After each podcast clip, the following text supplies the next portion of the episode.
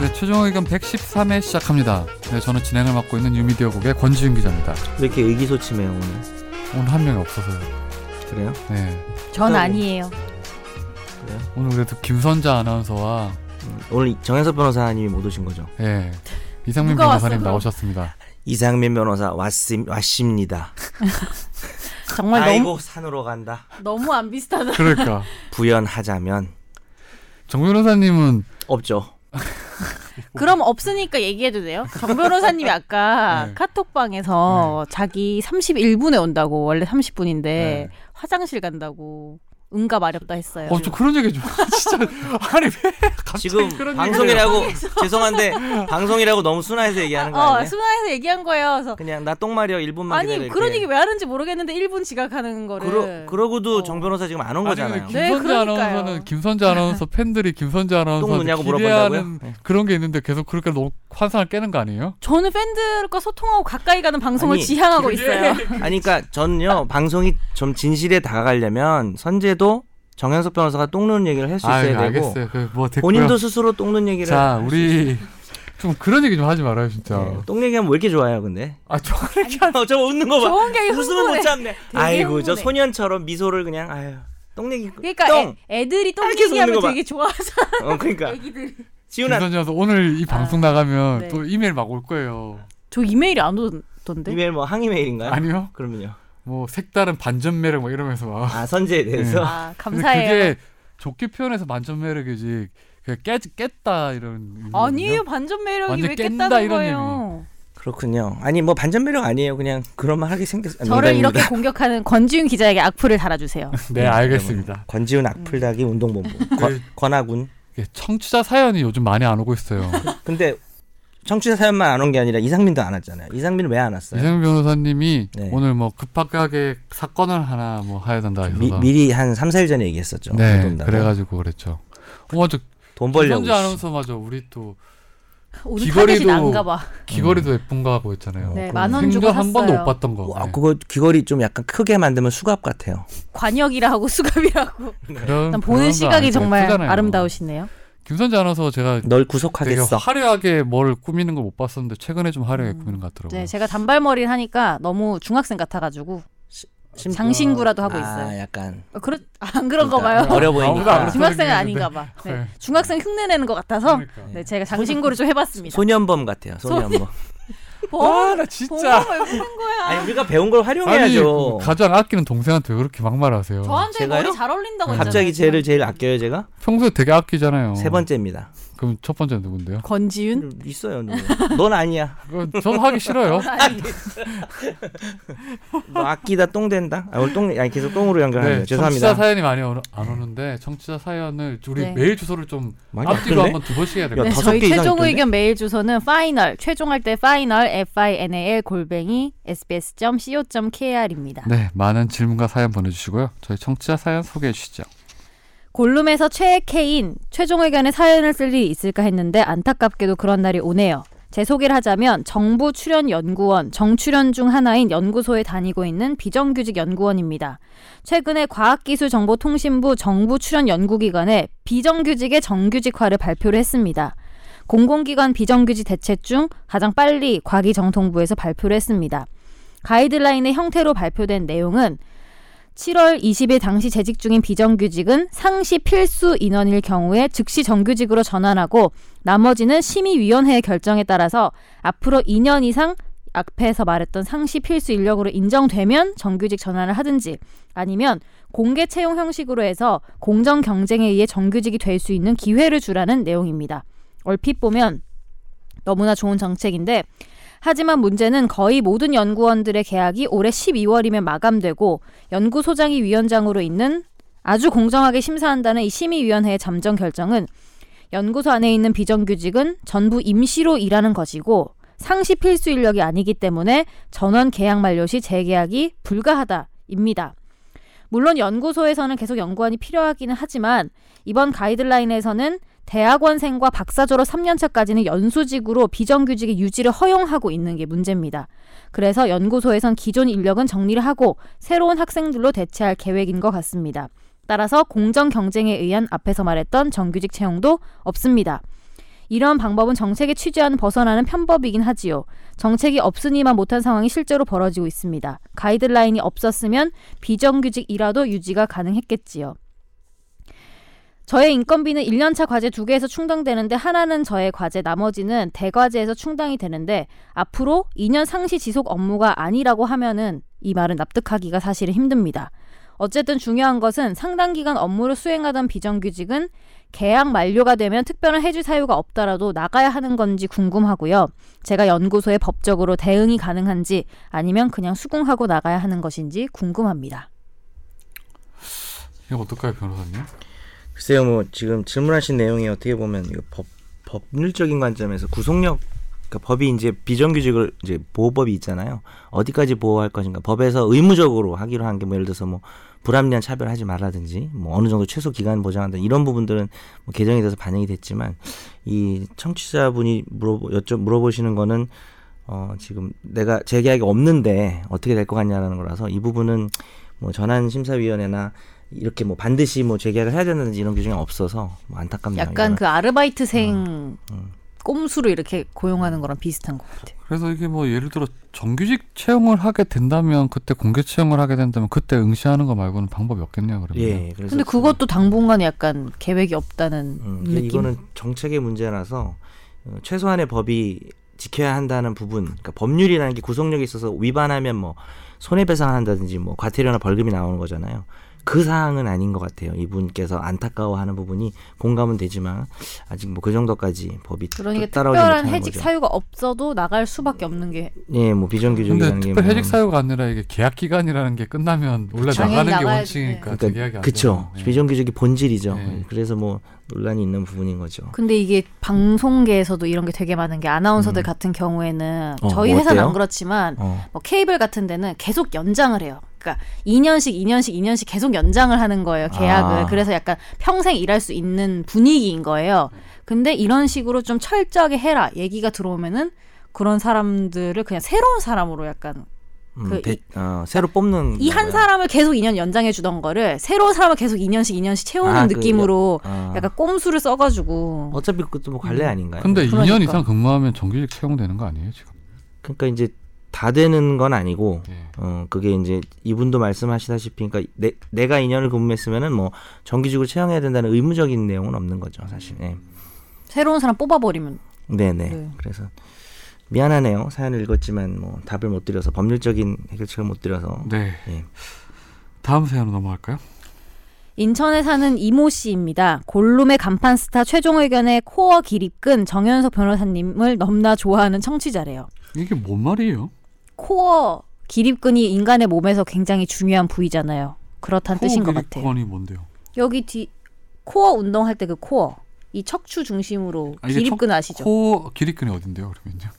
기립근이 어딘지 그, 몰라요? 아니 그거 있었는데 난 다른 여기 허리 있는 쪽 척추 쪽에 있는 그 근육. 어 나는 다른 팟캐를 잘 안 듣는데 이 댓글 같은 걸 보면 그 그 누구지? 그 저 뽀얀 거탑의 김서원 아나운서 그분이 뭐 기립근 미녀라고 써 있던데. 아 자세가 엄청 좋으세요. 아, 아. 맞아. 그거 봤는데 그 기립근이 그럼 허리를 말하는 거예요? 허리 쪽에 있는 그 근육이 있어요. 기립근이라고. 끼리끼리 근데 코어가 건강해야 돼. 건강하다고 합니다. 음, 알겠습니다. 근데 정 변호사님은 허리가 이렇게 빳빳하게 펴 있지는 않잖아요. 네, 저 허리 항상 굽어 있어요. 그러니까. 네. 근데 왜 코어 기립? 약간 방사능 때문인 것 같아요. 뭐 뭐예요? 방사능. 방사능? 생선들 굽잖아요. 뭘 먹으면 정현석 변호사님 같은 재치 있는 드립의 왕이 될 수 있는 이게 걸까요? 재치 있는 아, 이게 드리왕인가? 질문이야, 이분이? 뭘 먹으면 있는 답을 걸까요? 해야죠. 네, 드립 커피? 근데 미안합니다. 웃겨. 그 실체적 사실이 궁금합니다. 그리고 이상민 변호사를 네이버에 검색해 보면 세 명의 프로필 사진이 뜨는데 그 중에 누가 정현석 변호사님의 절친인 이상민 변호사님인가요? 매우 궁금합니다. 제가 이걸 쳐보니까 81년생, 80년생, 66년생이 뜹니다. 네. 이상민 변호사 3명이에요. 제 친구는 66년생입니다. 우리 저기 이상민 변호사님은 네이버에 81년 80년생으로 돼 있나? 지금? 네, 그리고 이상 그 81년생 이상민이 제일 왼쪽에 있어요. 아 제일 그래도 앞에 네, 제일 있어요? 앞쪽에 있는 우리 이- 81년생 이상민 우리 변호사님. 이상민이 제일 앞에 있어요? 예, 아하. 이상민 변호사님이 여기 그게 잘못 기입된 것 같은데 원래 80년생이잖아요. 아 나이 위조했어요? 아, 그랬나? 예. 아, 그리고 옆에 또 80년생이 또 다른 사람이 한 명 있어요. 근데 이상민 변호사님이라서 그 셋 중에 제일 잘생긴 분이 우리 멤버인 이상민 변호사님. 나머지 두 이상민 변호사님 어떡하라고요? 괜찮아 이상민 변호사님이 두 분도 나머지 두 분도 다 잘생겼는데 이상민 변호사님이 가장 잘생겼다는 거죠. 두 분도 다 잘생기지 않았는데요. 이 말을 듣고 억울하시면 이게 출연 드립의 왕이에요? 네. 부탁드립니다. 내가 보는 드립의 왕이 되려면 욕을 많이 먹으면 돼요.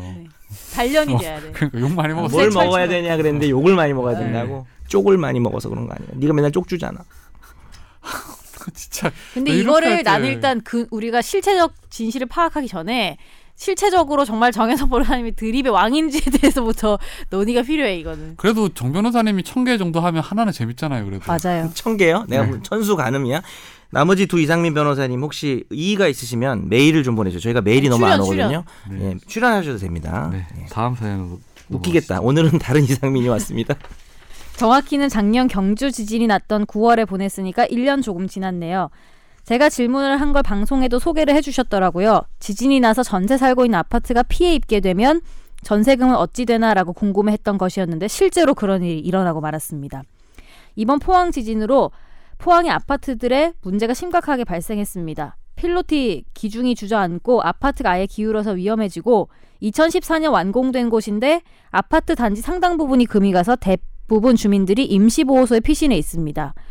또 필로티가 주저앉은 원룸의 건물주는 산지 건물을 산지 4개월밖에 안 됐다고 하고 금이 가서 위험한 아파트들은 자가 소유이든 전세든 월세든 각각 재산적 피해가 상당할 것 같습니다. 이럴 경우엔 각각 어떤 조치들이 필요한 걸까요? 간략하게라도 해결 방안을 이야기해 주시면 좋겠습니다. 네. 조치라는 게 뭐 이제 당사자들 개인적 조치를 말하시는 거겠죠. 근데 일단은 뭐 이런 거죠. 전세 계약이라는 거는 집주인은 들어와 살게 해주고 보증금을 받았다가 차임을 뭐 받던지 그다음에 나갈 때 돌려주고 이런 계약이고 전세권자나 임차인은 들어가서 살 수 있는 권리가 있는 건데 뭐 차임을 내야 되는 의무가 있고 서로 어떤 의무를 부담하는 계약인 거죠. 이 상황에서 그 누구의 잘못도 없이 더 이상 사용을 못하게 된 거죠. 그러니까 계약을 해서 둘 중에 한 명이 잘못을 하면 그 사람이 책임을 지지만 이 계약은 천재지. 어 그렇죠 천재지변 같은 그래서 이거는 누구의 잘못도 아닙니다. 그럴 때는 그냥 계약이 뭐 마- 만약에 이게 뭐 어느 정도 금이 가고 이랬다면은 뭐 보험이나 이런 걸 통해서 뭐 수리한다든 하는데 거의 완전히 전파가 돼서 사용 못하는 수준이 되면 그냥 끝나는 거예요 계약이. 그래서 개인적인 조치라고 할 만한 게 없고요. 어, 다만 이제 뭐 아시다시피 LH 공사에서 어, 이렇게 좀 피해를 입으신 분들을 위해서 뭐 기사 같은 걸 보니까 뭐 무료로 공공임대 아파트 뭐 160채 정도 임시 거처로 뭐 보증금을 뭐 안 받거나 뭐 50% 정도 해서 일단은 6개월 정도 기간을 해놨더라고요. 그래서 그 지진 피해를 입은 세입자나 이런 분들 어, 살 수 있게 그리고 6개월 지나면 또 뭐 연장할 수 있게 돼 있는데 피해를 입은 가구가 한 500가구 정도 되는 것 같더라고요. 그래서 조금 보호 대책으로는 조금 미흡한 상황인데 개인이 뭐 법적으로 어, 이런 상황이 벌어졌을 때 글쎄요 뭐 어쩔 수가 없죠. 그럼 집주인이 음, 예를 집이 들어서 무너졌는데. 지금 정 변호사님이 예시를 든 거는 아예 거주하지 어렵게 될 정도의 그런 걸 말씀하신 것 같은데 네, 자 전세권 전세로 들어간 사람 같은 경우 그 집이 네. 그래도 약간 뭐 금이 가거나 그래서 그죠, 뭐. 보수하면 살 수 있을 정도 같은 경우에는 그 네. 보수 비용은 누가 되는 거예요? 그게 좀 애매합니다. 만약에 그냥 뭐 어, 집주인 집 어, 그게 좀 애매하긴 하지만 그래도 답, 답부터 말씀드리면 논란, 뭐 논란이 있는 부분인데 법적으로 어, 집주인이 일단 살게 해줘야 될 의무가 있기 때문에 그것은 이제 고쳐줘야 될 걸. 원래 이제 어, 전, 전- 좀 이런 얘기까지 뭐 법적인 얘기를 전세권이라고 해서 아예 등기부에 전세권 등기하는 게 있어요. 근데 우리 일반 국민들은 그냥 다 그 보증금 준 거를 그냥 전세라고 말하잖아요. 근데 그건 사실 다 임대차고 네. 전세권이라고 해서 등기를 내가 했다. 그러면은 들어가서 하는 사람이 상당히 권리가 많아요. 음. 단 그 경우는 본인이 돈을 들여서 수리를 해야 돼요. 어, 음. 그 법에 그렇게 돼 있어요. 근데 그게 아니라 보통 등기부에 전세권 등기 안 해주잖아요. 네. 그냥 뭐 보증금을 받아도 전세다 월세다 하는 게 다 임대차거든요.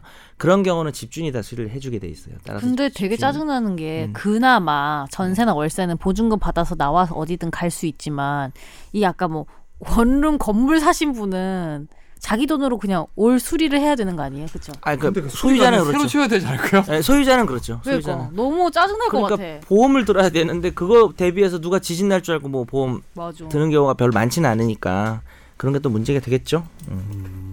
그러면 이거는 그 보험 같은 경우에도 사실 우리나라에서 자연재해에 대한 보험을 드는 경우가 많 거의 없, 드물지 않아요? 예, 많지는 않죠. 네. 많지는 않은데 어, 일반적으로 뭐 그 여러 가지 사고, 전, 뭐 화재나 이런 거에 관련해서 보험을 들게 되면 뭐 보상은 받을 수 있습니다. 네. 알겠습니다. 다음 사연으로 넘어갈까요? 안녕하세요. 누워 있다가도 정 변호사님의 드립이 떠올라 혼자 크흐흐 터지고 마는 최종 의견 애청자입니다. 물론 이 변호사님의 시장판 말투도 좋아합니다. 사연이 소개된다면 김모 씨라고 불러주시면 감사하겠습니다. 김모 씨. 얼마 전에 렌터카를 몰다가 사고가 나서 이렇게 메일했습니다. 때는 맑은 가을날 자라섬 놀러 간다고 칠렐레 팔렐레 과자 사고 샌드위치 사고 렌트카에 짐을 한가득 싣고 경춘 북로를 달리고 있었습죠. 막힐 걸 고려해서 좀 빨리 나왔더니 도로 사정도 양호하고 빨리 도착해서 가까운 주차 공간을 섭렵하고 먹방부터 시작하려는 심산이었는데 남양주 중반에서 일이 터졌습니다. 자동차 전용 도로 구간으로서 다소 커브가 있는 2차로를 가던 중이었는데 브레이크를 밟았는데 감속이 안 되는 거였습니다. 아 이거는 진짜 무서웠을 것 네, 같은데. 물론 오면서는 브레이크를 잘 쓰고 있었습니다. 해당 렌터 차량에 대한 평에서 정비가 잘 안 돼 있다는 글도 받기에 차량 문제 아닌가 싶은데 해당 차량이 견인되어 간 상황에선 확인할 길이 없습니다. 녹화된 블랙박스 메모리는 확보해 다시 보긴 했습니다만 별 소리- 도움은 되지 않을 것 같습니다. 본인- 제 윽억 소리밖에 안 돼요. 그러니까 이 비명 소리만 있고. 현재 피해 상황은 렌터 차량 반파, 지자체 귀속 가로등이 휘고, 근처에 옥수수 파는 아주머니 파편에 허벅지 맞았다 주장, 운전자 요추 압박 골절 등입니다. 저는 한 달 휴직까지 한 상황입니다. 그러니까 본인이 지금 이렇게 다친 거죠? 본인도 아, 요추압박 다치고 골- 다른데도 본인이 운전자 피해가- 아닌가요? 네네. 네. 아유. 여기서 궁금한 건 돈 관련 부분인데요. 렌트 시에 종합보험을 들어서 대인 대물 자손 및 차량 손해 면책 적용까지 받습니다.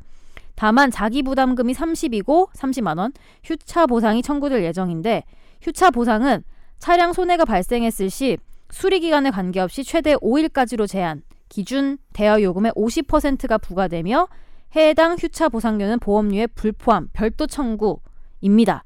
그런데 렌탈 홈페이지에는 10분 단위 공식 렌탈 비용이 있는데 이걸 계산을 해보니까 300만 원이 넘게 나온다네요. 음. 이게, 이게 이제 폐차 시 30일 기준으로 부가 청구된다고 돼 있어서. 그러니까 네. 그 차량 파손에 대한 비용이 아니고 해당 렌터 회사가 엑센트 한 대를 쉬게 함으로써 발생한 영업 손실이 300만 원이라는 뜻인데 아니길 바라지만 한 달이 되어가도록 청구도 안 들어오는 상황에서 만약 이렇게 진짜 청구가 온다면 저는 그대로 낼 수밖에 없는 건지 궁금합니다. 그리고 조그만 질문 하나 더. 교통사고라 하면 보상금 얘기가 나오는데 저는 말하자면 저 혼자 가다가 박- 저 혼자 박은 게 돼서 보상금은 받을 수 없는 상황인 게 맞는 거지요. 이거는 근데 네. 먼저 따져봐야 될까 예를 들어서 이 청취자 분이 말한 대로 그치. 정비 부실로 했을 경우에는 상황이 달라지는 거잖아요. 그냥 그게 문제죠. 네. 이거는 뭐 뭐 특별한 거 없이 이거는 시- 이게 진실이면 네. 말이 안 되는 거죠. 그거는 사실 네. 그 저기 렌터카 회사를 상대로 보상 배상을 요구할 수도 있을 거잖아요. 네, 그러면. 그렇죠. 네. 법적으로는 그리고 당연히 이거는 제 생각에는 본인의 블랙박스보다 제가 그 블랙박스 MC였던 사람으로서 그 아, 뒷차나 그 고속도로에 붙어 있는 이런 카메라가 그 구간에 있는 게 훨씬 도움이 될 것 같아요. 왜냐하면 이게 그 불이 들어왔는지 브레이크 등이 들어왔는지 확인을 해야 내 잘못인지 뭐 차 잘못인지 아니까. 불방년에 불방년. 오, 좋은 네 그렇습니다. 생각이네. 오늘 옷도 블랙으로 입고 지금 와서. 얼굴 되게 빨개졌어. 칭찬 들으니까. 어. 순재가 되게 순진무구한 면이 있네요. 칭찬해 주니까 저도 되게 처음 좋아요. 알았어요. 칭찬이 네. 약해요. 좀 칭찬하면 그래? 되게 얼굴 빨개져요. 욕만 해주세요. 어, 자- 잠깐 아, 욕만 네. 해주세요. 이상한데요. 좀 약간 성격 이상한 것 같아. 에라이 씨. 근데 이게 지금 뭐 이렇게 좀 입증하기가 어려울 수도 있을 것 같은데 근데 이게 블랙박스 저를 보- 예전에 뭐 취재할 때 보니까 블랙박스를 할 때 이게 그 혼자 사고 났을 경우에는 참 화면이 잘 안 잡힐 음. 수 있잖아요. 그런데 이게 혼잣말 한 걸로 되게 유리하게 돼가지고 진짜? 맞아, 그게 있어. 네. 내가 지금 그 얘기를 하- 네. 너희가 지금 중요한 걸 다 얘기했어요. 내가 네. 거의 얘기하려고 윽억 소리가 그게 아니, 중요하다고? 아니고. 농담이 아니라 내가 얘기하고 싶은 왜, 왜 브레이크가 안 돼? 이랬는데 그러니까 내가 얘기했을 때 아, 세 아, 개였는데 오케이. 너, 너가 지훈이가 두 개 하고 네가 한 개 한 거야. 아. 그래서 저는 얘기 안 할게요. 우리 너무 똑똑한 것 같아요. 너희 너무 똑똑하다. 아, 그게 아니고 일단 어. 말씀해 주시죠. 그래서 요, 여기는 안 진짜로. 아. 들어간 것 같은데 전에도 한번 그 취재를 할 때 보니까 그분이 다른 게 없는데 이 목소리로 당시 급박할 음. 그럴 수 상황에서 있어요. 경찰에서 그래서 이걸로 그게 예. 왜냐하면 그게 뭐 미리 준비하고 연기할 수는 없잖아요. 그래서 급박한 상황에서 들어가는 거니까. 근데 보통 이제 너무 사생활 침해가 되니까 녹음 기능을 보통 꺼놓지 않나요? 블랙박스 할 때. 아 진짜? 어, 잘 안 켜요. 음, 그냥 그래요? 달린 대로 쓰지 않아요. 저도 대부분? 달린 대로 쓰는 것 그래요? 같은데. 어, 저는 뭐 잘못한 게 맞나 차가 보죠. 차안 안에서 뭐 뭐야? 하시는 거예요?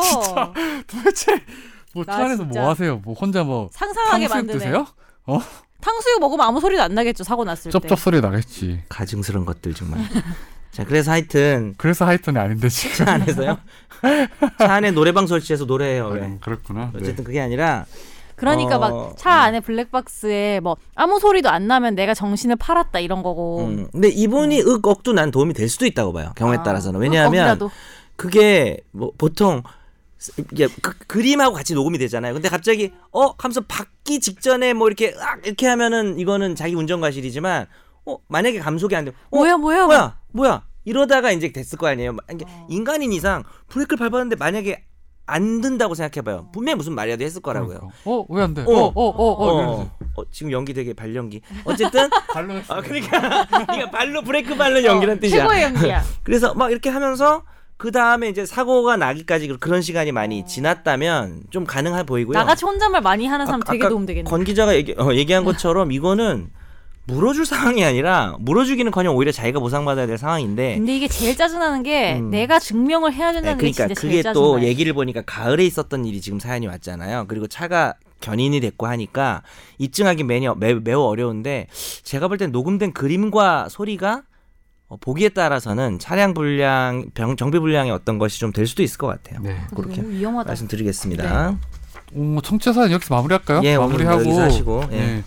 그 저희 메일 주소를 한번 더 소개해 주시죠. 저희 최종 의견 메일 주소는 final final 골뱅이 sbs.co.kr입니다. 네, 많은 질문과 사연 보내주세요. 오늘 화재 판결로 넘어갈까요? 화재 판결, 음, 우리 정 변호사님이 또 아주 유익한 판결을 또 가지고 네. 오셨는데 뭘로 뭘로 할까요? 예, 연말이 되면서 요즘 음주가 많이 있고 있죠. 마- 음주 많이 있고 있죠. 왜 이래요? 자, 많이 있죠. 어, 많이 있죠. 음주 가무가 많이 있습니다. 저는 주로 가무 위주로 합니다. 그래서 음주 약간 가무 많이 뭐 이렇게 하는데요. 음주 거의 많이 절반이 하시는 된것 같던데. 내가 그때 사진을 아직도 가지고 있어. 너 그거 제발 좀 지워라. 야, 그거 너 정말 그 정면에서 성폭력 카메라 그- 촬영 이용 나중에 야, 청문회 자리 가시면 그때 네. 우리 공개하려고요. 사람들이 되게 인간미 있다고 좋아할 것 같은데요. 아, 그건 아닐 것 그건 같아요. 아니에요. 네. 그 수준을 넘어섰어요, 제가 보기에는. 네. 그래서 동물미 그냥 동물미. 차라리 그냥 까. 이거 더 사람들 이상한 상상해. 네. 자, 어, 음주운전 관련 판결인데 우리 김선재 아나운서가 네. 소개를 해주실 겁니다. 관세사 A씨는 서울 서초동의 한 술집에서 동료들과 술을 마신 뒤 2차 장소로 옮기면서 자신의 차를 운전해서 27m가량 이동을 시켰대요. 그런데 이 과정에서 A씨는 주차 문제로 인근 주민인 B씨와 말다툼을 벌였고 2차 술자리에서 술을 마시고 있던 A씨는 B씨의 신고로 현장에 출동한 다- 경찰에 단속이 됐습니다. 음주 측정 결과 A씨의 혈중 알코올 농도는 0.132%였습니다. 경찰은 A씨가 음주운전을 한 것으로 판단하고 1차 술자리 직후의 알코올 수치를 밝히기 위해 수사를 벌였는데 이 1차 술집의 CCTV를 분석해서 이게 좀 웃기죠? 어, 10여 차례 가량 술잔을 입에 갖다 댔다는 사실과 A 씨와 동료들이 주문한 술의 양을 확인해서 동료들이 마신 술의 양을 사람 숫자대로 균등하게 나눠서 A 씨의 운전 당시 혈중 알코올 농도를 0.114%로 판단을 했습니다. 검찰은 이걸 근거로 A 씨를 벌금형에 약식 기소를 했고 법원도 A 씨에게 벌금 300만 원의 약식 명령을 내렸지만 A 씨가 불복하면서 정식 재판을 청구했는데요. 서울중앙지법은 어, 음주운전 혐의로 기소된 A 씨에게 검사가 제출한 증거만으로는 어, 혈중 알코올 농도 0.124%의 차를 운전했다는 점을 인정하기 어렵고 인정할 수 있는 다른 증거도 없다며 무죄를 선고를 했습니다. 네. 요거는 어떠세요? 야 진짜 너무 웃기다 근데. 갑자기 출발 드림팀도 생각나고 그러네요. 음. 네, 어떻게 됐어요 그분은? 무죄 나왔어요. 아. 그분도 그 이제 음- 음주 사고로 의심은 되지만 이제 현장에서 증거가 없다. 나가셨죠. 그래서 그걸 뭐야 알코올 혈중 알코올 농도 검사를 못한 거죠. 그 이모 씨 같은 경우도 근데 요거는 저는 그 우리 변호사님 보시기엔 어떠세요, 이 판결이요? 뭐, 어, 제가 볼 때는 어쩔 수 없는 부분이 있다고 생각하고, 제가 오히려 역으로 이렇게 얘기해 볼게요. 혈중 알코올 농도 측정 전혀 없이 음주운전 유죄 나온 판결 있게요, 없게요? 있죠. 어, 아세요? 예. 어. 어떤 저번에 의견을- 소개하셨어요. 정 변호사님. 아니, 최종 의견에서 소개 안 한 거 같은데. 하셨어요, 그때. 안 했어. 했었어요. 그때 우리가 대법원 판례 얘기하면서 그때 하셨어요. 그래? 예. 너 방송 두 개 뛰어? 나 왜 기억이 안 나지? 아, 누가 두 집 살림하는 거야 지금? 아무튼 네. 기억나? 어, 그러니까 이거는 일단 결론 말씀드리면 혈중 알코올 농도에 대한 측정 없이 음주운전 유죄가 될 가능성은 매우 낮아요. 그래서 그쵸. 대부분 무죄가 네. 나옵니다. 그래서 이게 방송이 이렇게 나가버리면 그러면 술 먹고 사고 내면은 쉬- 자리를 뜨고 도망가자 이렇게 생각하실 수가 근데 있는데 저는 그럼 절대 궁금한 안 게 음. 되고요. CCTV를 분석해서 입에 갖다 댔다는 사실을 확인했잖아요. 네네. 근데 만약에 CCTV에 털어 넣는 것까지 다 나왔어. 고화질로. 그럼 어떡 그러면 제가 볼 땐 유죄가 될 수 음. 있어요. 근데 저는 그래서 그 부분이 좀 걸리더라고요. 이게 아. 너무 지나치게 입증을 까다롭게 하려고 하는 거 아닌가 그렇지. 생각 그런 왜냐하면 생각도 들죠. 그 마치 이게 검찰에서 아, 저 법원에서 금품 수수할 때 CCTV로 돈을 받아서 챙기는 것까지 찍어오라는 느낌이 들어요. 이게 예를 들어서 제가 다른 영상이 없었으면 모르겠는데 입 술잔에 입에 대는 것까지가 있었으면 이 정도는 고개를 안 꺾었었는데. 그러니까 이게 음. 뭐냐면은 빼는 거지. 그, 그럴 수도 있잖아요. 술잔을 입에 가져가고 안 마시는 사람도 있다. 그러니까 이런 취지예요. 이 판결은. 판사는 이것까지 가능성까지 생각했던 것 같아요. 본인이 술을 이 되게 안 판사가 안 되게 빼는 마셨는데 스타일인가 봐. 이 판사가. 버리고 이렇게 받을 수 있지 않냐 이런 것까지 생각한 것 같은데 11잔을 이렇게 받았으면 자기 잔에 적어도 11잔을 마셨으니까 네. 아니, 그런 거 아니에요 네. 아니 정확히 얘기할게요. 11잔을 받은 건 아니고요. 11번 입에 갖다 댄 겁니다. 정확히 성별을 보면 그리고 그렇고요. 어 내가 적게 마셨을 수도 있으니까 n 분의 1을 하긴 한 음. 거고. 그래서 조금 논점을 추가해 드리면 경찰이 어떻게 되- 했냐면은 둘이서 소주 4병 시켰어요. 그다음에 한 명이 더 오고 한 병을 더 시켰어요. 그래서 4명을 둘로 나눠서 2병. 그리고 한 병 들어와 더 왔을 때는 셋이니까 3으로 나눠서 2병 3분의 1을 마셨다. 나름 적게 쳐준 거 아니에요? 2.32병 정도 마셨네요 그러니까요. 나름 적게 쳐준 그럼 거. 몇 잔인가요? 이- 2.77 하면 14잔 14잔 넘죠. 15잔 정도 아. 어. 되겠네요 근데 이 사람이 뭐 사실 우리가 영상을 못 봤잖아요. 우리 못 봐서 말은 못 하지만은 이게 고화질도 아니었고 이게 입에만 가져가는 게 11번 있었던 거에서 이 사람이 뭐 이렇게 예를 들어서 마실 때 고개 각도가 이렇게- 이렇게 제 아니면은 들면 왜 마시지만- 어른 있을 때는 돌아서 마셔야 된다 어, 이러면서. 그럴 수도 있고 그냥 살짝 돌려서 가겨, 마시고. 가져가면서 고개를 별로 안 젖히면 별로 안 마실 수도 있거든요. 그 여기서 음. 교훈은 그거네요 그 CCTV가 있는 음식점에서는 CCTV를 등지고 있으면 되겠네요 그러면. 많이 어. 마셔도 된다. 근데 등지었는데 고개를 너무 바- 뒤로 해가지고 뭐 눈이 보여. 이 정도면 원샷이죠. 원샷이겠죠? 뭐 이렇게 네. 되는 거죠. 원샷은 하지 말고 등지고 앉자. 그다음에 또 이게 있었어요. 이분이 일 자리 이렇게 차를 잠깐 빼고 이렇게 했었는데 1차 운전 뒤에 그러니까 이동하고 맥주를 130을 마시고 또 잠깐 또 차를 빼고 2000을 마셨다고 진술을 했어요. 그 얘기 뭐냐면 나중에 걸려서 측정할 때 나왔던 알코올 농도에서 자기가 운전하고 마신 게 많다는 거예요. 이건 대부분의 사람이 그렇게 아, 변사할 것 그렇게 얘기를 같아요 하죠. 네. 근데 요거에 대해서 이 사람 말이 틀렸다고 검사가 입증을 못 했대요. 네. 명확하지가 않대. 이 사람 말이 맞을 수도 있고 틀릴 수도 있어서 무죄의 가능성을 열어둔 판결이고요. 뭐 그건 이해가 되네요 그렇다 예, 그, 그쵸. 그게 있어요. 뭐 근데 2차 자리에서 뭐 많이 마셨어요. 많이 마셨다면 그거야 예, 뭐 어쩔 수 이- 어, 없는 네. 맥주를 거죠. 뭐 2천 이상 마시긴 했어요. 그래서 좀 무죄가 나온 것 같고. 근데 또 주의하실 게, 어, 뭐 음주운전하면 물론 안 되지만, 주의한다 그러면 좀 이상하네. 그, 다른 판결에서는 이런 판결 하나 있었어요. 뭐냐면, 아는 형님과, 어, 프로그램 이름 아닙니다. 아는 형님과 그 형님이 하는 식당에서 새벽 1시까지 있으면서 나는 술을 따라주기만 하지 마시진 않았다. 라고 했는데 그 식당이 영업을 10시까지 하는 식당이래요. 근데 거짓말해. 어, 1시까지 친한 형님이랑 술자리를 가지면서 너는 한 잔도 안 먹었다는 건 좀 말이 안 된다. 라는 판결도 있었고, 판결에 따라서는 뭐 CCTV 를 보니까 차가 너무 흔들흔들 한다. 너무 정상적으로 안 간다든지, 어, 이렇게 아니면 술 마시는 게 너무나 정황이 명확하면 음주운전 유죄가 나온 판결도 은근히 있습니다. 그래서 이건, 어, 무조건 뭐 혈중 알코올 농도 없이는 무조건 무죄다. 이렇게 말할 수는 없다는 근데 거. 한 잔도 안 마실 수도 있지 않나요? 그거는 저도 그런데 그 이건 CCTV조차 없는 거지, 사실은. 저는 술 안 마실 때 막 새벽 3시까지 있어 술을 한 잔도 안 아, 마셔요. 상대는 마시는데. 네. 음. 근데 이 맞아요. 그 말 어, 지금 지훈 기자의 말도 맞지만 이 사건은 그거 외에도 다른 정황도 좀 있었던 것 같아요. 일단 사고가 난 거예요. 아, 어, 운전 사고가 났고 그렇다면 과실이 영업 일어나서- 시간- 영업시간이 네. 10시인데 네. 1시까지는 거짓말이잖아. 어, 아니 아니 그 아 그 말이 아니었어요. 10시까지인데 아. 판사 말은 뭐냐면 영업 끝나고 친한 사람이랑 영업도 안 하는데 아. 뭐 3시간이나 있으면은 술자리 아니냐 뭐 이런 건데 그 뭐 그 말은 뭐 지훈 기자 말처럼 조금 완벽하진 않은 것 같아. 근데 다른 정황도 좀 있었던 것 같아. 네. 음.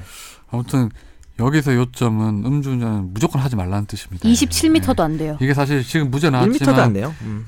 경찰 검찰 조사받고 재판까지 받으려면 얼마나 이렇게 고생을 네. 했겠어요. 돈도 많이 깨졌을 예. 것 같습니다. 변호사도 지금 있더라고 보니까. 그러니까 법무- 절대- 로펌이 있더라고요. 예. 음주운전 하지 마세요. 연말 네. 때. 예. 네, 오늘 집중 탐구 주제도 우리 정 변호사님이 정했던 네. 우리 오, 오랜만이야. 사건인데. 말 그냥 상미가 안에서 억지로 했어요. 그 텀블러 폭탄 음. 기억하시죠? 사실 저는 이 사건을 참 재밌게 봤었어요. 이게 음, 뭐 분명히 범죄긴 하지만 얼마나 그동안 쌓이고 쌓인 게 많았으면 어떤 조- 본인이 배웠던 지식을 이용해서 이렇게 했을까라는 생각도 들었어요. 네. 그래서 요 판결에 대해서 한번 우리가 얘기를 해볼까 하는데 네. 어 사, 일단 사실관계를 뭐 지훈 기자가 좀 정리해도 제일 좋을 것 같아요. 뭐 간단히. 대학원생이죠. 대학원생 네. 김모 씨가 이제 지난 6월이죠. 네. 6월달에 얼마 안 됐어요 지금. 네, 네. 6월달에 이제 자신의 담당 교수에게 종이 박스 선물을 보냈어요. 그 위에 네. 그 위에 아니, 무서운- 교수님께 죄송하지만 그 위에 메모가 포스트잇이 너무 웃겼어요. 감사합니다라고 써있었죠. 항상 감사합니다. 항상 감사합니다 이렇게 그리고 이 담당 교수였어요. 우정. 이분은 이 김모 씨라는 분은 나이가 되게 어려요. 저보다 어- 어리더라고 음. 보니까요. 이제 91년생인데 대학원생이고 뭐 기계공학과를 전공했던 분이세요. 공대생이구나. 네, 공대생인데 어 이게 담당 교수님 교수실 앞에 이제 종이 박스를 종이 가방을 놔뒀는데 그래서 교수님은 아 나의 사랑스러운 제자가 나에게 선물을 보냈구나 음. 항상 감사합니다라는 쪽지가 써 있으니까 그거를 아, 들고 들어가면서 모든 사람들은 상자부터 열어보죠 들어가자마자 상자 열었는데 펑 터졌어요 예그 사건이죠 네. 기가 막히게 뭐 거의 맥가이버인 줄 네. 거의 그렇게 만든 거예요 지금. 그러니까 뭐 교수님이 다행히 뭐 아주 크게 다치지는 않은 것 같아요. 그래도 이도화 상이고 예, 예. 이 2주 2주간의 상해 아 네. 2주간의 정도 물론 치료를 위했던 사건이죠. 어, 교수님 입장에서는 뭐 황당하고 큰 피해를 입으신 건 맞죠. 네. 근데 여기서 이제 다들 이제 그동안 그 뭐 보도도 나오긴 했었지만 어, 이 김모 씨 같은 경우에는 사건을 발생하기 전까지 참 상당히 한 준비를 했더라고 보니까요. 네, 이 되게 사건 오랜 기간. 발생이 이제 6월 13일인데 준비가 5월 25일부터 한 한 달 전부터 이렇게 좀 약 음. 집중해서 예, 한 20일여일간 준비를 아, 했던데 사제 폭탄 제조를 한 거죠. 그렇죠. 이 사제 폭탄을 만들기 위해서 주로 애용했던 거는 그 서대문구에 있는 다이소예요. 다이소. 다이소에서 주변 문구점과 다이소에서 웃으면 안 되는데. 폭죽과 자석, 수은전지, 음. 건전지, 전선, 종이박스를 구입을 했었어요. 이게 이렇게 무서운 물건이 될 줄이야. 네. 그래서 요 물건을 들고 이제 하숙집에 가서 이제 제조를 했었어요. 네. 제조를 해서 여기 이제 화약을 한 폭죽에서 이제 화약을 제거해서 한 70g을 만들었대요. 음. 그런 다음에 이제 나사랑 목 같은 것을 한 500에서 700개 정도를 이제 텀블러 내부에 정도 내부에 그 채운 다음에 전기통하게 네 전선 두 개를 이제 철수세미에다 연결을 했대요. 무서워. 네 그래가지고 요거를 이제 정말- 내관을 만들기 위해서 그렇게 했던 정말 거죠. 생활용품만 이용해서 네, 이렇게 네. 예. 그래가지고 수은전지랑 이렇게 작업을 해가지고 어 종이 박스를 낚싯줄로 연결해서 종이 박스가 열리면 이제 수은전지에 이제 그 철, 전류가 흐르는 예, 전류 거예요? 흐를 수 있도록 해서 어 펑 터질 수 있도록 한 거죠. 세상에다. 예. 그래가지고 요거를 이제 어한 2주 가량 한 열흘 가량 만든 다음에 음. 음 6월 13일 날 요 이제 폭탄 가방을 들고 항상 감사합니다. 예, 항상 감사합니다라는 쪽지를 붙여서 이제 교수실 앞에 놔뒀던 거죠. 근데 이게 왜 얼마나 괴롭힘을 당했으면 이렇게 폭탄까지 만들었나? 그러니까요. 왜 그랬던 거죠? 교수님이 좀 막말을 했지 않았어요? 피해자가. 그러니까 이게 뭐 피해자시긴 한데 판결문에 어, 범죄 사실에 기재된 것이기 때문에 네. 이거는 좀 어느 정도 입증이 된 사실인 네. 것 같은데요. 그러니까 당 대학원생의 일반적인 주장만은 아닌 것 같아요. 그, 그 담당 교수가 이 대학원생한테 야 넌 아무것 뭐 했던 말들이 이런 게 있어요. 넌 아무것도 모른다. 넌 네가 잘난 줄 아냐. 왜 이렇게 고집이 세냐. 네 가져온 건 소용이 없다.라든지 뭐 논문 같은 경우에 네가 제2 저자로 뭐 기여한 게 뭐가 있냐. 좋은 논문 들어가면 땡이지. 넌 신경 안 써도 되나 이거지. 네가 가져오는 건 나한테 하나 도움 안 된다. 쓸데없는 데 시간 낭비하지 말고 뭐 예를 들어 서 자기 의견을 밝히면 그냥 논문이나 작성해라. 내가 실적 때문에 어, 거의 논문 작성을 한 것 같으냐. 네가 그렇게 잘났냐 이런 식으로 평소에 좀 막말을 음. 인격 모독 해서 그 이런 걸. 요게 모멸감 아마 당했네요. 이 범죄 사실에 들어가 있긴 한데 아마 이건 또 범죄 사실은 그동안 되게 정제돼서 들어가잖아요. 그래서 네. 더야뭐 더 심한 말을 했을 수도 있죠. 예. 사실은 네, 네. 교수님께 미안하지만 네. 그럴 수 있을 것 같아요. 그래가지고 이 대학원생 같은 경우에 아마 이 이런 범행을 저질렀다고 하더라고요. 물론 그런 말 들었다고 이런 범행하는 거 정당화하는 거 절대 아닙니다. 본인이 다 그런데- 인정은 했어요. 본인이 뭐 다 예. 하고 이런 걸. 음. 네. 예, 예, 그- 이사 이 학생 같은 경우에도 이제 본인이 뭐 이제 이렇게 만들고 뭐 이렇게 했다고 다 인정하는데 다만 이제 범행 동기에 대해서는 네. 뭐 좀 물어보니까 훨씬 더 다른 얘기를 많이 했다고 하더라고요. 그쵸. 네. 여기에 적혀 있는 것뿐만 아니라 더 심한 일들이 있었다는 걸 얘기를 했다고 하더라고요. 그렇죠. 예. 우리가 뭐 항상 실정법을 위반하는 범죄를 저질렀을 때 동기라는 게 있잖아요. 네. 그 배경이라는 게 있는데 뭐 영화 같은 걸 봐도 아주 악한 뭐 살인범이 나왔는데 알고 보니 그 사람 성장 배경에 뭐가 있었고 네. 뭐 폭력을 행사하는데 그 똥파리라는 영화를 봐도 오늘 똥 얘기가 많이 나오네요. 똥파리란 영화를 봐도 뭐 폭력 가정에서 자랐다 뭐 이런 게 있는데 그런 게 이제 어떤 정당화할 수는 네. 없겠죠. 그런데 어, 고려할 만한 요소라고는 생각합니다. 그게 어, 그렇죠. 유, 죄를 무죄로 만들 수는 절대 없지만 어 약간 씁쓸하죠. 우리들은 그런 사연을 접했을 때는. 근데 지금 이게 이 지금 이 피고인 김 씨 학생 우리 김모 씨 같은 경우도 사실은 어떤 지금 사회적으로 큰 문제되는 것 중에 큰 이슈 중에 하나의 하나잖아요. 사실. 거기에 놓여 있는 예, 사건이죠. 교내 학원 학원 내 어떤 이제 뭐 가불관계, 음, 학계 가불관계, 학계 갑질, 교수의 갑질 이런 문제가 네, 지금 네. 사회적 문제로 대두되고 음. 근데 있는 상황인데 본인도 되게 큰 맘 먹고 했을 것 같긴 해. 왜냐면 대학원생들이 어떤 담당 교수한테 되게 잘 보이는 게 그렇죠. 음. 거의 생명줄 같은 건데. 아니 근데 자기 안 들킬 줄 알았을 수도 있겠죠. 뭐 CCTV 있긴 해. 뭐 아니, 새벽 3시에 CCTV 찍히지 않았을까요? 그- 새벽 3시에 갖다 놓은 거 그런가? 아닌가? 근데 네. 왜냐면 들키려고 들켜도 상관없다고 하는 거면 그냥 대놓고 앞에서 하죠. 음. 그러니까 몰래 놔두고 조금 비겁하게 도시락 한 것 같긴 부차처럼. 해요. 이, 이 학생이 제가 볼 때는. 음. 음. 근데 나중에 뭐 검거되고 이랬을 때 보니까 순순히 인정하고 보니까 본인도 이제 잡힐 줄 알았나 봐요. 이거 네, 약간 되게 자포자기. 자포자기한 심정으로 이렇게 폭탄을 만들었던 것 그러니까 같더라고요. 아주 교묘하게 네. 절대 안 걸리겠지, 네. 완전 안전하겠지 이런 건 아닌 것 같아요. 음. 그냥 근데 이게 걸리는 법이 있어요? 이렇게 만들면? 뭐 네 이게 법이 있습니다. 근데 저도 특이한 죄죠. 이거를 적용 법조를 보니까 폭발성 물건 파열 치상이라도 했던데 저 이거 처음 봤어요 사실. 아, 그래요? 예. 어. 태어나서 이런 죄명은 처음 봤거든요. 근데 은근히 있어요. 이게 보일러, 고압가스, 기타 폭발성 있는 물건을 파열시켜서, 그러니까 그냥 파열시키는 게 이건 그렇죠. 아니라 고의범이래요. 뻥하고 터지는 거. 그, 그, 그러니까 뭐 파열 자체는 고의범인데 네. 고다, 그래서 어, 요 자체는 고의범이에요. 그래서 사람의 생명, 신체, 재산에 위험을 발생시킨 자는 폭발성 물건 파열죄예요. 음. 근데 거기 이항해 보면 그렇게 해서 남을 어, 다치게 뭐 하려고 고의로 했든 과실로 했든 어, 상해에 이르게 되면 그 고의 과실 다 포함한 거예요. 아, 그거는. 그래요? 네, 뭐 그러니까 부탄가스 이런 거 어, 터뜨려도? 내가 예를 들어서 그냥 혼자서 불꽃놀이 하려고 네. 재밌게 이제 폭발성 물건을 내가 막 터트린 거예요. 폭탄 네, 같은 네. 거를 누구 콩알탄 이 맞았어? 정도 말고 네, 네. 콩알탄 정도 는 괜찮아. 그래 콩알 누가 너무 뭐 옛날 사람이- 누구 겨드랑이 꼽히고 어, 이래서 그거는 터지면 이제 이름이 그게 됐잖아요. 그렇죠. 폭발성 고양이 그게 왜 꼽? 아니요 그 봤는데 어디서 그래요? 이게 이렇게 가는데 폭죽을 터뜨렸는데 휙 날아가다가 누가 앞에 가는 사람 겨드랑이 끼었나 봐. 그래서 폭 겨드랑이 끼면 터졌나 봐요. 자기 가방처럼 이렇게 네. 그냥 어떡해. 예. 끼고 가면 되는데. 어, 그래가지고 겨드랑이가 파열 아, 그 다쳐가지고 어. 겨드랑이가 파열되면 웃으면 안 되는데. 예. 네. 격파. 그런 거 물건이 봤어요. 파열되는 겁니다. 예. 그래서 파열 치상죄이기 때문에 남이 다치거나 죽었을 때 다쳤을 때는 무기 또는 3년 이상 엄청 세죠. 네. 어, 왜냐하면은 너무 형량이 세더라고요. 행위 자체 가 너무 위험한 거예요. 그리고 죽었을 때는 무기 또는 5년 이상 이거 엄청 세잖아요. 근데 실수로 죽였어도 형량이 엄청 세요. 근데 왜냐하면 왜 이거를 이거는 도구 때문에 그런 거 아니에요? 범인 맞- 도구 때문에? 그치 아니면 음. 그 뭐라 그럴까 행위의 모습 너무 위험한 짓을 한 거예요. 아니 폭탄을 왜 터트려요? 일반 아니, 그냥 그리고 평화로운 시민 사회에서 폭죽 이런 거 터트리는 터트리는 거 보면 바닷가에서 되게 위험해는 아, 보여요. 아, 아. 앞에 누가 막 지나가거나 이러면. 그러니까요. 그래서 고압 근데 약간 예시는 이렇게 돼 있어요. 보일러 고압가스 기타거든요. 그럼 예시는 좀 되게 세잖아요. 여러분 보일러랑 고압가스는 보일러는 어떻게 터지는 건데요, 그게? 그것도 몰라요. 기름이니까 그, 그거 나- 터질 영화 수 같은데 있을까요? 보면은 그 둥글둥글한 거 보일러 그거 사, 고 가다가 차 사고 나면 장난 아니게 터지던데 영화라서 그런가? 그래서 아주 그렇게 위험한 위험성이 큰 물건을 위해서 규정을 세게 해놓은 건데 이 친구는 그걸 다툰 거예요. 뭐냐면 아 이 정도는 그냥 뻥 이러면서 그냥 약간 화상 입었기 때문에 보일러 고압가스 수준의 어, 위험한 물건 폭발성 아니다. 어, 폭발성 물건은 아니지 않느냐라고 텀블러니까 주장을 그리고. 했어요. 예. 근데 텀블러니까 옛날에 갑자기 보온병 폭탄이 생각이 나네요. 근데 어쨌든 그- 그 뭡니까? 어, 근데 이걸 법원이 되게 애를 많이 썼어요.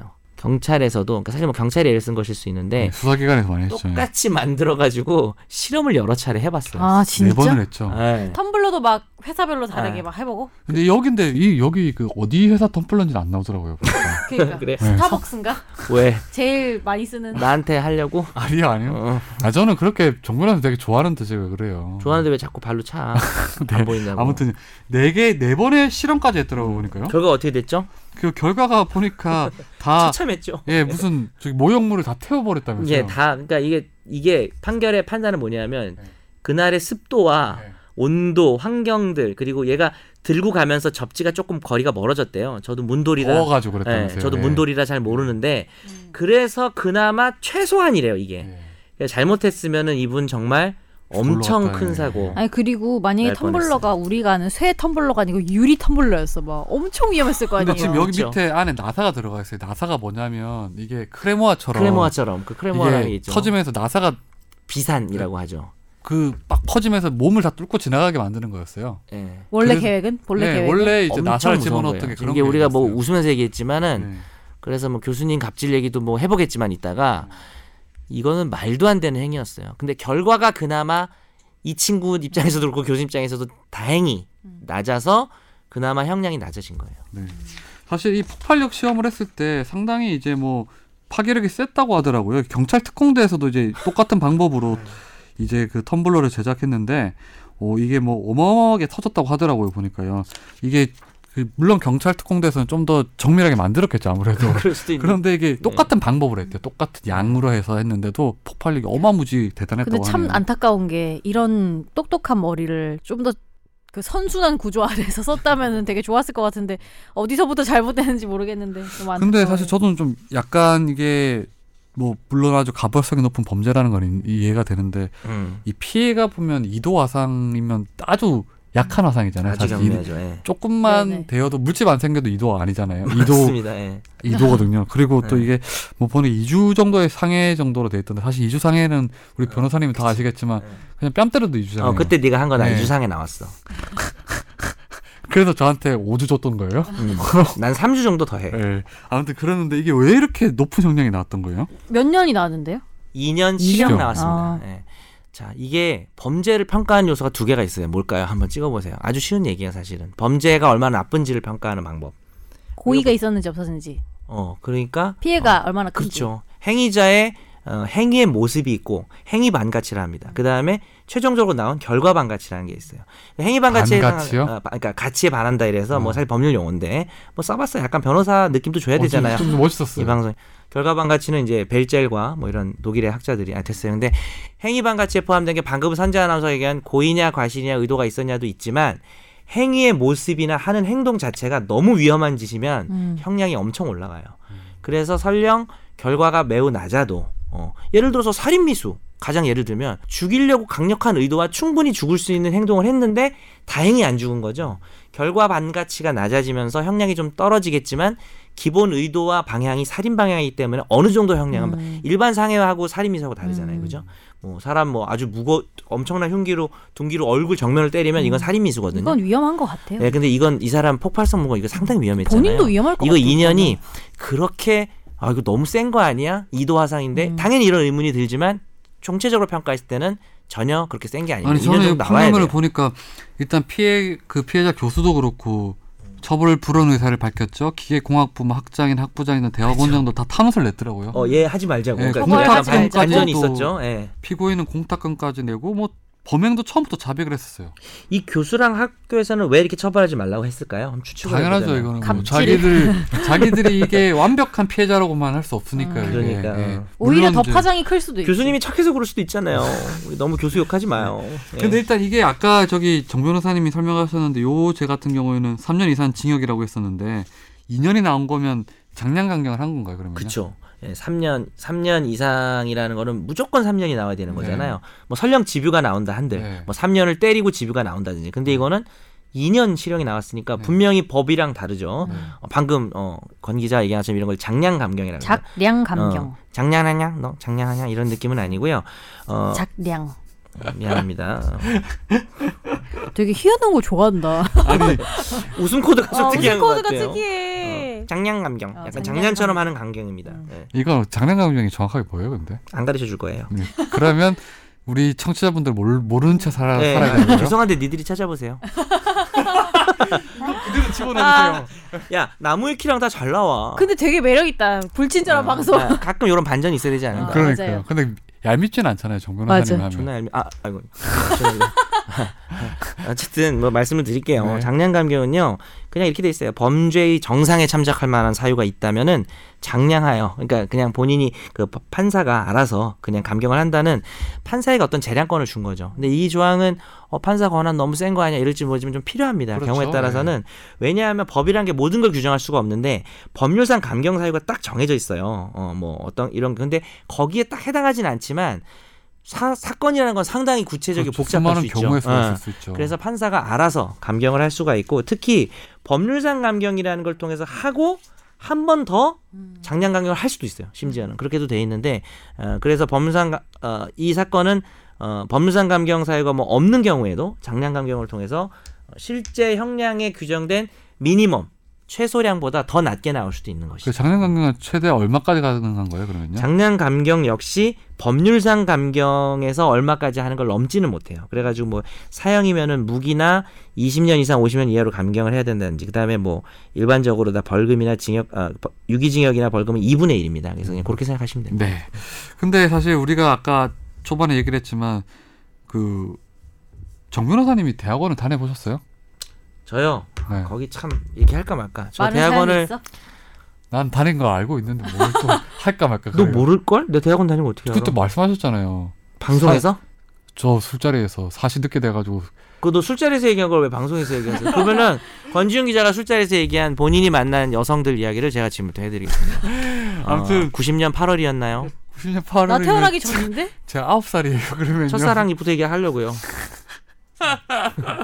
그때 집에서 부잣집 아닙니다. 예. 그 조금 전에 대학원 얘기를 했는데 이게 뭐야? 사실 네. 그 이번 범죄 같은 경우에도 뭐 사실 댓글을 보면 이 기사가 터진 다음에 댓글을 보면 사실 뭐 그런 말을 좀 심하게 어, 나겠지만 어, 저 댓글 못 봤어요. 얘기 좀 해봐 주세요. 뭐라고? 되게 자기가 속이 후련하다 이런 사람도 음. 있어요.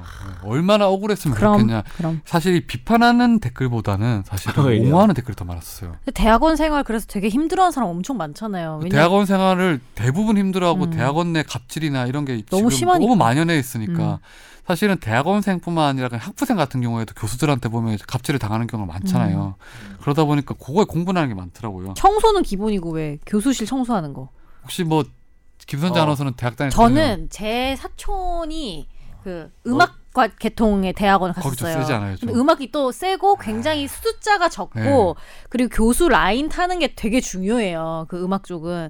그래서 주말에 나가서 교수 방을 청소를 한다는 거예요. 무조건 돌아서 돌아가면서 어, 무조건 돌아가면서 하고 근데 중요한 거는 따로 그리고 교수한테 레슨비를 그러니까 그 교수 라인에 그건 들어가려면 다 내가 하더라고. 대학원생인데 따로 레슨비를 주, 저가면서 대학원에 돈을 내면서 돈을 내요? 거의 다. 거의 근데 다. 중요한 거는 또 교수가 바쁠 거 아니에요. 되게 유명한 사람이면 그러면 레슨을 잘 못 받을 거 아니에요. 그러면 얘가 늘지 않을 거 아니에요. 그러니까 교수 밑에 있는 약간 그 선, 선생님 또 자기가 좀 아. 밀어주고 싶은 선생님을 추천해 주는 거야. 그 선생님한테 가서 또 그 선생님의 배를 불려줘야 되고 또 뭐 레슨비. 또 레슨비를 내야 되고 뭐 이러는 거. 야, 근데 그런 거 정말 나 듣기만 해도 짜증난다 진짜. 음. 어. 아니, 그거는. 모든 음대가 그런 건 아니겠지만 많은 모든 음대가 음대가 그래요. 그렇죠. 네, 저 제가 알기로도 그렇긴 한데 혹시 아니신 분들은 파이널 골뱅이 저희가 사연이 없어요. 그래서 중간 중간에 하여튼 메일 보낼 건데 아니 없겠습니다. 모든 게 다 그렇긴 하냐 상당수의 그러면 저는 미대 관련해서 들어봤어요 네, 미대도 미대에도 있고. 정말 음. 저는 그, 그 얘기 똑같이 들었는데 미대에 돈을 내고 학교를 수업을 듣는데 교수님한테 따로 돈을 내고 따로 강의를 받는다는 게 저는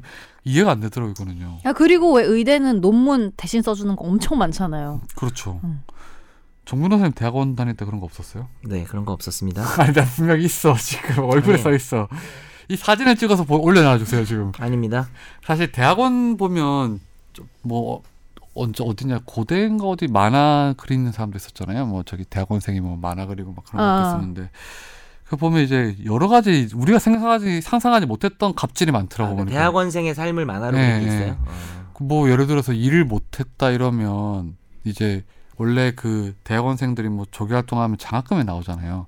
근데 그 장학금을 본인 계좌로 받는 게 아니라 교수 계좌로 받더라고. 어. 그럼 일부 공제하나? 어. 예, 네, 그렇죠. 이게 50%를 교수가 슈킹을 하고 자기한테 주는 거예요. 근데 그건 아무 근거 없는 거잖아요. 왜 남의 어. 그렇죠. 장학금을 교수가 그렇게 해요? 그러니까 월급이라고 보면 돼요. 월급인데 장학금이라고 하면 월급의 개념이죠. 일을 하는 음. 대가로 학교에서 주는 거니까. 월급인데 50%를 슈킹을 하고 본인이 이제 50%를 가졌는데 그게 관례였대요. 그래서 아무도 그거에 대해서 불만이 없었는데 그게 불거졌던 이유가 뭐였냐면 나머지 50%를 교수가 일을 못한다고 안 줬던 거예요. 몇 달 동안. 예. 그래도 되는 건가? 내가 안 돼, 안 학- 되죠. 내가 학비 내고 다니는 건데. 예. 그 월급을 자기 일을 시키고 뭐 어. 조금 말했듯이 뭐 욕조 같은 것도 자기 집에 있는 욕조도 막 닦게 하고 자기 애 일 보게 예, 하고 그렇게 막. 했는데도 그거를 공지했던 거예요. 왜냐하면 음. 제도를 못했다고. 그래 그게 문제가 돼서 결국은 그럼 50만 원 주고 네가 해 이렇게.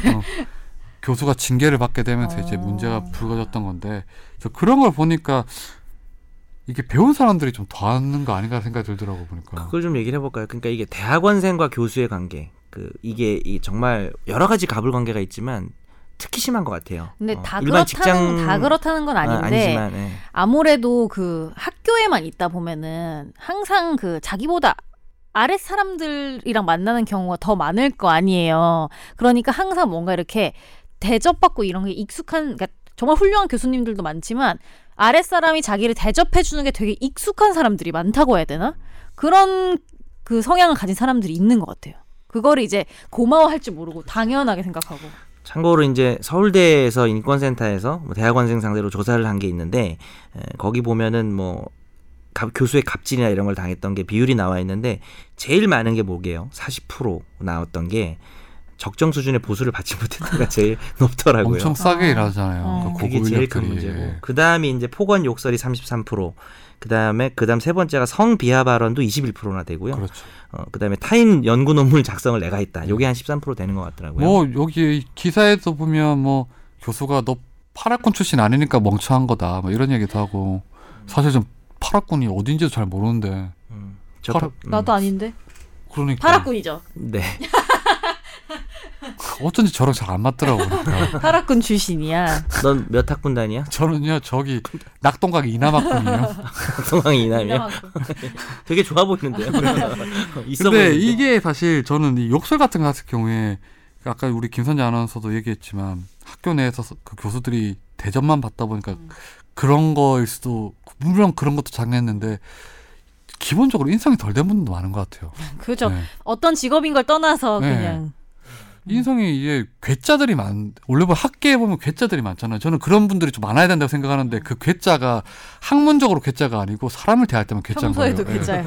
학문은 되게 저- 평범해. 예. 예를 들어서. 그런 사람 많다. 근데 학문 그러니까 자, 그러니까 한 번은 제 친구도 너무 교수가 인성적으로 말이 안 되는 분이어가지고 검색을 해봤대요. 이 교수가 어떤 연구를 했는가 얼마나 훌륭하길래 이렇게 하는 건가 했는데 한 10년 전인가 논문을 쓰고 안 쓰는 그런 건 거예요. 그러니까 연구도 안 한다는 거야. 그래서 뭔가 했다고면서 이 사람. 그리고 저희 예전에 사연도 왔었는데 사실 김영란법을 생기면서 가장 좋아했던 사람들이 연구원 대학원. 어, 맞아. 연구원생들이었고 그 음대생들도- 대학원생들이었대요. 명품 가방 이런 거 사주고 돈, 돈 모아서 밑에 있는 학생들끼리 음. 김영란법이 뭐 세부적 세세한 문제점들도 있었지만 진짜 좋은 법인 것 같아요. 예, 저는 네, 사실 그 그때도 법도 뭐- 사실 뭐 되게 그분들한테 되게 필요했던 법이었던 음. 것 같더라고요. 얘기를 제가 들어봤는데 사은회라고 있잖아요. 저는 아, 맞아. 사은회 이런 걸 한 번도 안 해봤거든요. 정말 사원에 들어 얘기만 들어도 치- 되게 좋은 말인데 음. 치가 떨리는 사은회가 경우가 이제 많죠. 사법 연수원생들은 좀 하고 막 의대생들도 하고 사법 대학원생들이 연수원들 좀 자주 하는데 음, 그렇죠. 동창회에서도 하잖아요 사은회. 참고로 사법연수원은 그런 건 전혀 없었습니다. 사법 연수 자기 담당 교수한테 사은회 선물로 사주잖아요. 근데 근데 뭐 뭐한 3만 원씩 걷어서 그냥 그렇죠. 뭐 그럼 그 정도는 해야죠. 근데 이- 뭐 사은회 하- 선물을- 1년에 한 번인데. 1인당 50만 원씩을 낸대요. 이게 말이 돼요 이게? 그러면 음, 10명이면 그거는 사실 전 10명 그거는 500이네. 사은의 선물로 저는 10만 원 내는 거 사실 이해가 안 돼요. 예, 예. 10만 원만 돼도 좀 아 그렇죠. 예, 근데 말이 안 지금 되죠. 생각해 보니까 그 음대 그 명품백 그것도 하- 그렇게 하려면 50만 원씩 내야겠네. 왜냐하면 그러니까요. 맞아요. 명품백을 사려면은 걔네는 숫자가 적으니까 그리고 뭐지 음. 사안의 선물로 저는 내는 걸 봤는데 그 황금 열쇠 있잖아요. 음, 그런 것도 하나. 금 그걸 몇돈 하면 막 어, 이런 네, 거. 어, 야 이게 사안의 선물이 스승에 대한 감사인데 이게 이게 스승의 감사를 넘어서는 어떤 일종의 너무 뇌물에 가깝더라고 저는 보니까 그러니까 어떤 뇌물 맞아요 이거 어떤 교수는 황금 열쇠 받고 이런데 야 왜 자물쇠는 없어? 농담입니다. 재미도 없고요. 아, 사- 본인이 그렇게 받았던 거예요 혹시 제자들한테? 아니에요. 여기 네? 아 맞아 네. 정 변호사님 제자가 있잖아요. 어디 자물쇠 없어요? 제 입을 좀 채우고 싶은데. 그래서 이렇게 정말 이 교내의 어떤 학 그 학계의 이런 갑질 그 잘못된 관행이 너무 너무 너무 심각한 수준이에요 지금요. 어느 여- 직업 영역보다도 정말 빠지지 않을 만큼 심한 것 같아요. 네. 대학원이라고 하는 곳이. 전 심지어 저 아는 사람한테 본인이 그 검사가 되고 싶다고 얘기를 했었어요. 그 이유가 자기 학계의 비리를 좀 파헤쳐야 되겠다면서 자기는 대한민국에서 가장 더럽고 지저분한 곳이 학교라고 생각한다면서 그래서 그분이 실제로 막 사시 공부를 하려고 있었어요. 의대생인데 네. 아니, 차라리 뭐 직장은 직장 옮기는 또 쉬운 일은 아니지만 자기 밥벌이지만 아이씨 때려치고 뭐 옮긴다든지 이럴 수가 있는데 대학원 같은 경우는 그걸 기반으로 자기의 이제 그 이후에 그렇죠. 미래를 결정짓는 근데 곳이잖아요. 대학원까지는 아닌데 저는 그런 경우 있었어요. 제가 입사해서 한동안 학교를 다녔잖아요. 학교를 졸업 못 하고 들어와가지고 학부, 학부. 학부. 어. 근데 물론 수업을 빠지는 제가 잘못된 거죠. 너 수업을 정말 어릴 때 어, 입사했구나. 수업을 다 출석을 해야 되는 거 맞는데 이렇게 부탁을 드리러 갔어요. 그 외교학과 교수님한테 그 출석을 가끔 못 할 수도 있을 것 같다. 일이 생기면. 뭐 왜냐 우리도 행사 같은 거 출장 가고 하기도 하니까 그렇게 얘기를 했더니 이제 그 저한테 왜 취직을 하려고 하냐면서 엄청 훈계를 하는 거예요. 나 이미 취직했는데 왜 대학원 안 가고 취직 그러니까 그 저를 모르는 교수님이었거든요. 뭐 제가 뛰어나서가 아니고 약간 우월의식이 있는 거야. 나는 학계에 있는 사람이고, 그러니까 외교학과니까 외교관이나 이런 사람들에 대해서 되게 피해의식 내지 우월의식을 가지고 아, 있는 요즘- 거예요. 요즘- 근데 그래서 외교학과 교수인데 이렇게 어. 나가도 돼요 방송에? 예. 죄송합니다. 누구라고는 말 안 했으니까 어. 숫자가 많아요 네, 외교학과. 아, 아, 그럼 뭐. 아무튼 그렇습니다. 사실 뭐 저도 저런 거는 좀 이해가 돼. 요 사실 뭐 저도 사실 입사할 때 제가 4학년 2학기가 시작하자마자 입사를 했었어요. 그때 거의 수- 계약한 지 한 2주 지나서 했는데 저 입장에 되게 즐거웠었어요. 제가 원하는 너무나 간절히 원했던 일을 하게 됐으니까. 그래서 이제 교수님한테 찾아가서 제가 이제 취업을 하게 됐다고 이제 합격을 했습니다. 이제 뭐 기자가 됐습니다 했더니 수업 빠지는 걸 용납을 못 어. 하겠대요. 근데 저는 그 제가 되게 학점을 아슬아슬하게 졸업을 했거든요.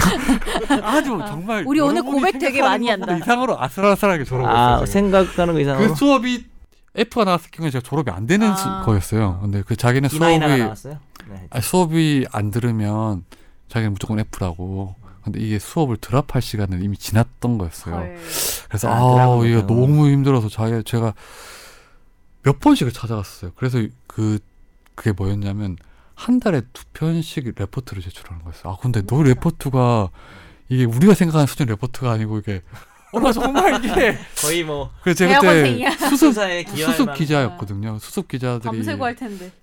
잠을 안 자잖아요. 이제 6개월 동안 안 자고 사실 되게 고생스럽게 경찰서에서 지냈는데 그걸 앉아서 막 하니까 이게 너무 미치겠는 거예요. 결국 그래서 졸업을 했은 졸업을 하긴 했지만 저는 그래서 그게 너무 시- 아직도 그 분에 대해서 좀 안 좋은 감정이 남아 있어요. 저는 그 교수님 수업 그래서 쿨하게 F 받았어요. 근데 두 분이 얘기하시는 취지는 지금 그 교수님들의 갑질을 얘기하는 건 전혀 아니죠. 여러분 또 청취자분들이 오해할까. 왜냐하면 그냥 제 출석을 본인들이 빠지는 거에 대해서 그 정도를 요구하는 거는 어떻게 생각해요? 뭐 그럴 수도 있지 않을까요? 근데 그때 취업계라는 당시에 좋은 취업- 취업을 네, 하면 취업을 제가 잘 모르, 하면- 저는 재학 중 취업이라는 걸 전혀 몰라서 왜냐하면 그 당시에는 취업을 하면 배려를 다 해줘야 돼요? 수업을 빼줬었어요. 모든 학교가 거의 대부분 그랬었어요. 그게- 최근에 이제 좀 그게 이제 문제가 돼서 맞는 그랬는데 거군요. 음. 아, 그 10년 전만 해도 그냥 그랬었는데 좀 일찍 취업이 된다라는 근데 그 거는 교수님은 뭐 음, 지금 뭐 제가 뭐 정확하게는 그 교수님 다른 데 취업하는 거 아니라 자기는 언론계가 싫다고 했어요. 그러니까 저도 그거 했어요. 예. 아 그래? 저도 그거 예. 했어요. 그러니까 이렇게 언론계 싫어하는 사람이 네. 많아? 난- 저도 그거였던 것 같아요. 그냥 이 회사에 취직했다는 게 싫었던 것 같아요. 어. 어, 진짜? 그래서 그냥 꼴 보기 싫은 거야 나를. 그러면 이제 그런 뭐 거였어. 교수들이 싫어하는 방송국 SBS인가요? 그렇게 얘기해도 돼요? 아니, 어, 안 돼, 안 돼. 그 아, 안 돼, 안 돼. 그분은 이제 기본으로 기자가 되길 원하진 않았던 것 같아요. 그쵸, 방송- 저한테 그 얘기도 네, 했었어요. 농담이고 왜 언론사를 기자가 싫어하는 되려고 거죠, 어. 하냐. 방송국. 아, 그래서 좀 그분이 원했던 건 사실 저한테 학 계속 학계에 남는 거였죠. 어, 근데, 아, 너가 대학원으로. 너가 중문 아. 중문과였나? 예. 아. 근데 좋겠다. 나는 심지어 저렇게 공부를 잘 하, 저 학문적으로 CCTV 에- 전혀 능력이 없는데도 하- 취직했습니다. 욕했어 나한테. 아, 진짜. 아무튼 뭐 이게 사실 뭐 이렇게 텀블러 폭탄을 만들고 한 게 정말 이 중형 실형이 선고 선고될 만큼 아주 나쁜 행위고 나쁜 죄긴 하지만 우리가 또 놓치지 말아야 될 게 이 사람이 왜 이런 범죄를 저지르게 됐는지 동기를 한번 좀 또 고민을 해봐야 될 것 같긴 해요. 네. 오늘 방송은 여기서 마무리하겠습니다. 이렇게? 네. 아 너무 고맙습니다. 좋아요. 예. 네, 안녕히 이상민 계세요. 네. 변호사님 꼭 오세요. 상민이 다음 주에 옵니다, 여러분.